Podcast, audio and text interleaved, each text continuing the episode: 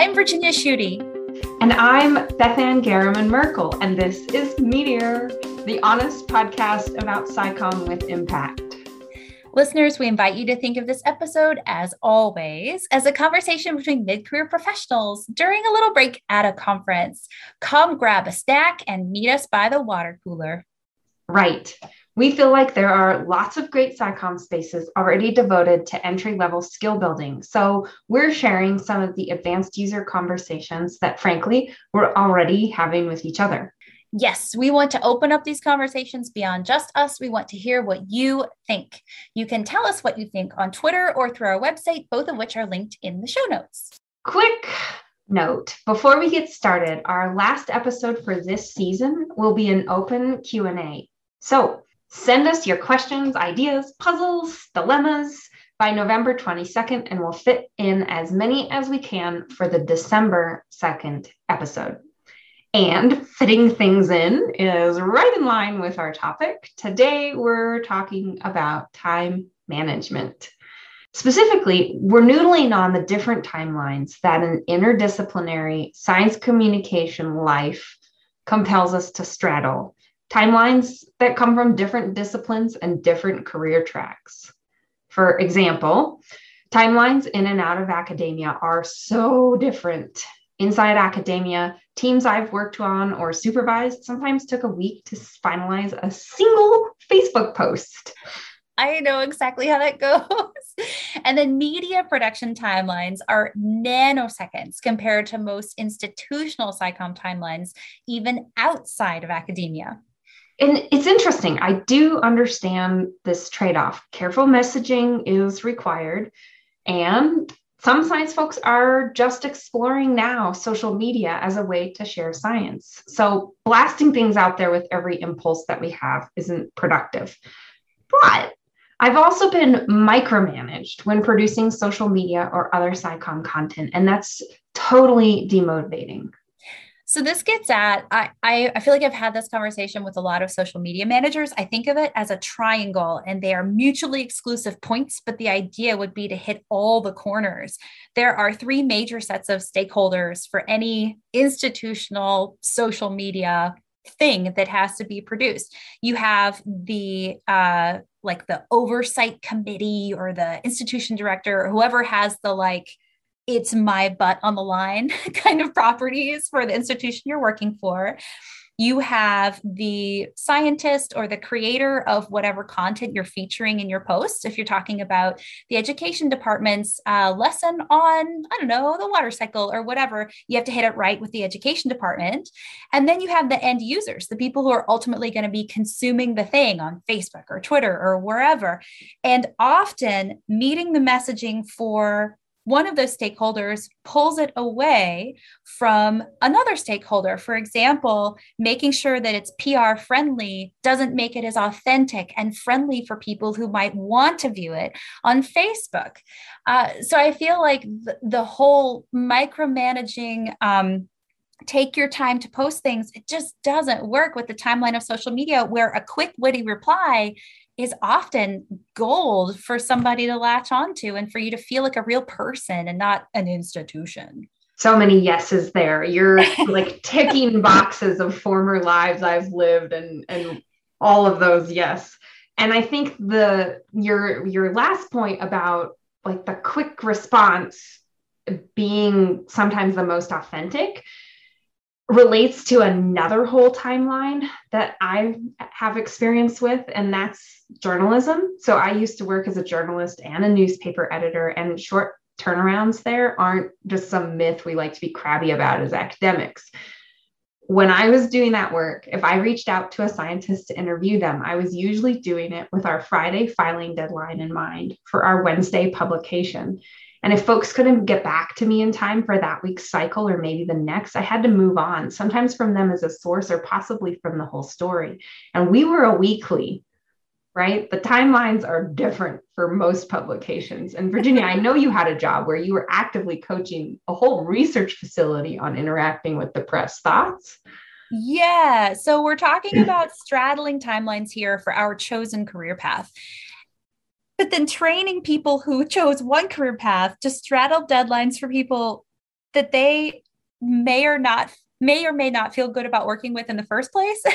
it's just so it's so hard. So I feel like there are a couple things you can do. One is be proactive, so help people develop relationships with particular journalists so that the journalist can reach out to them even earlier in the process of writing a story uh, and then maybe they have a little bit more time more flexibility to get back to a journalist um, and then i think the other thing is to i mean we talk about this all the time but really decide where your values lie do you really want to be the person who's there to meet those deadlines over and over consistently because the coverage and the interactions and like that kind of outreach is worth it to you? Or is it just not? Because if it's just not worth it to you then it's not worth it and, and that's okay. Not everyone has to be on call for journalist comment and things like that. That's okay too. But mostly you have to decide what your plan of action is going to be and stick to it and, and so I think, again, for me, this is my career path. I chose it. I think about this all the time. But getting people to take the time to figure out how it fits into their career, this whole straddling timeline and time management thing, that's it's it's just tough. It is. And and that whole straddling and deciding how available you want to be is a central theme of the demystifying the media trainings that I've run and you've cameoed in. And I think one of the things that that that whole consideration gets at is this question of like whose emergency is this right? Whose whose time sensitive thing is this? And i think one of one of those really interesting things to balance is to decide is it my time sensitive thing? Do i do i have to fit this in? Is this an opportunity not just a spot fire?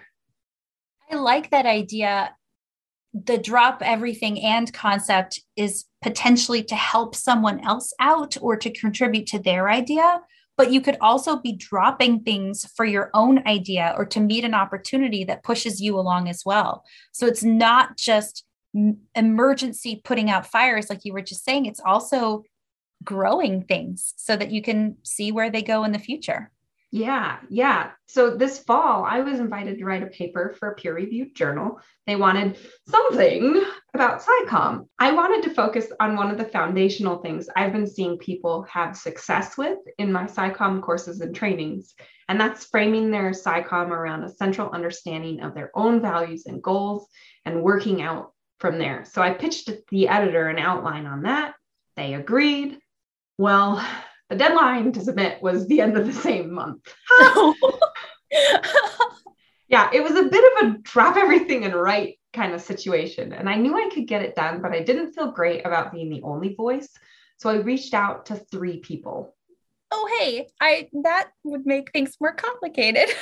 and it did take up more time, but we figured it out. And so a couple things we did, we met synchronously a couple of times. We mostly wrote asynchronously across four different time zones. And we built something that I'm actually super jazzed to share with the world. I think it's going to be a truly useful framework for scientists looking to share science. So, I guess the drop everything and it's an opportunity for me is that it was a sprint. I had to clear my deck of some other things, but I'm glad I said yes. I'm thrilled those other people said yes to do it with me.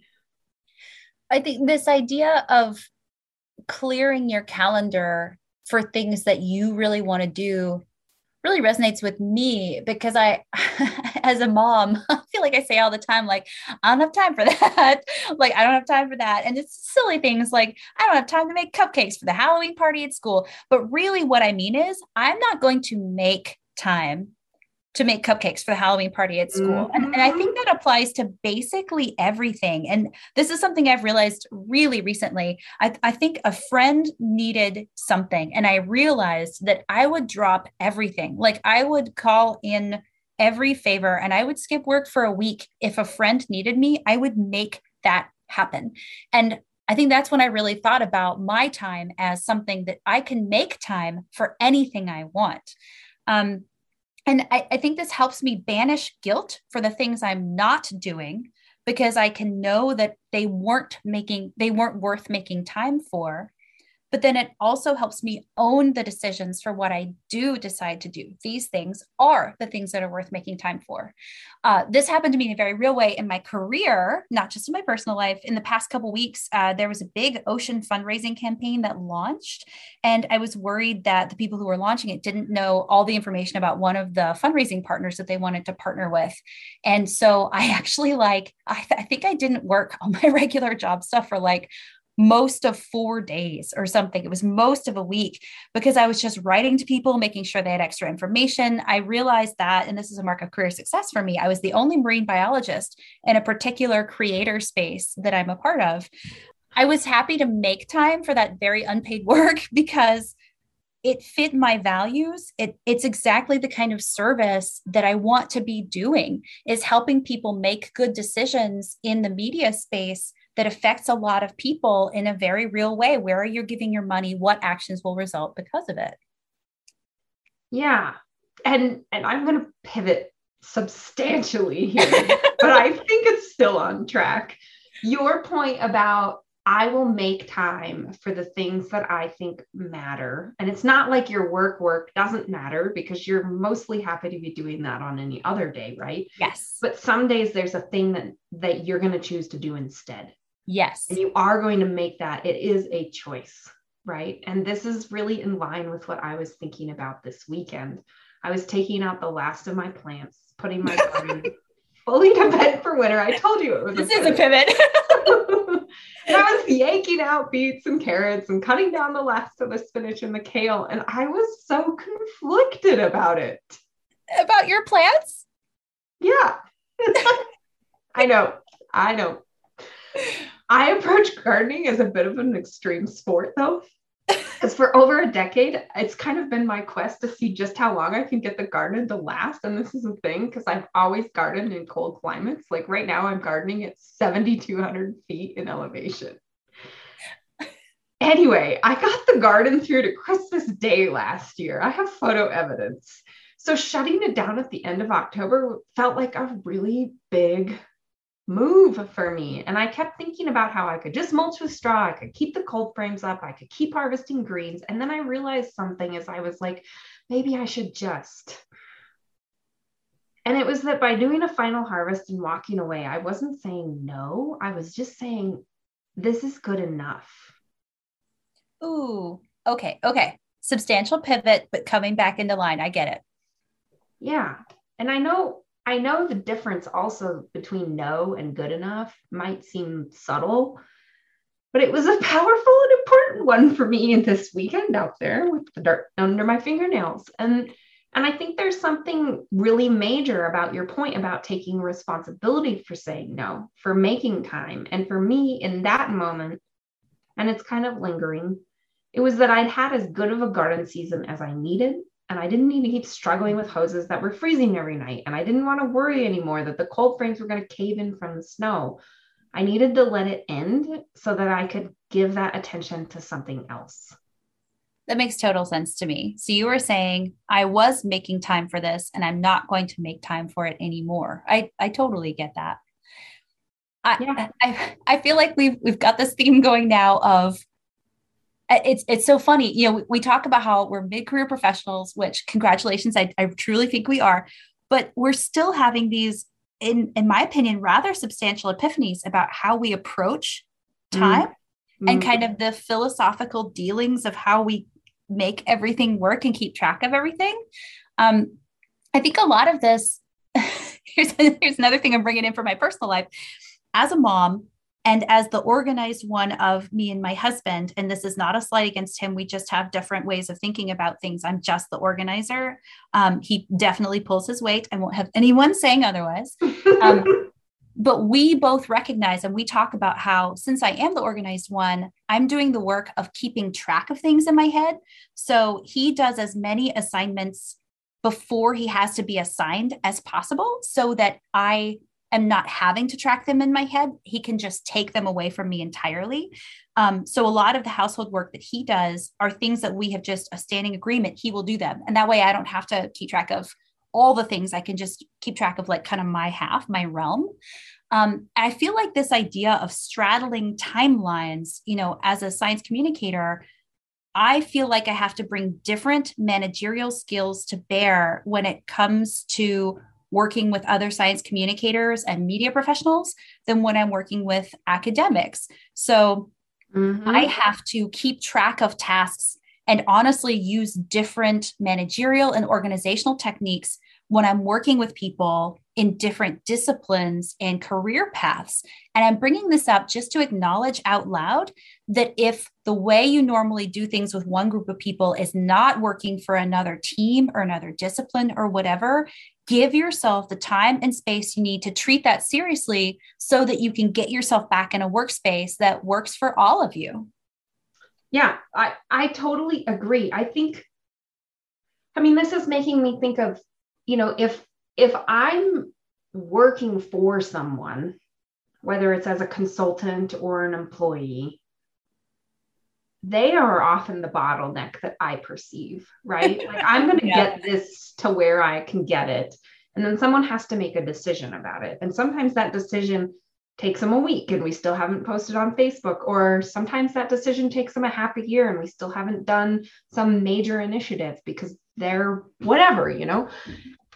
But I think that we're at a point in our careers where increasingly we risk becoming the bottleneck.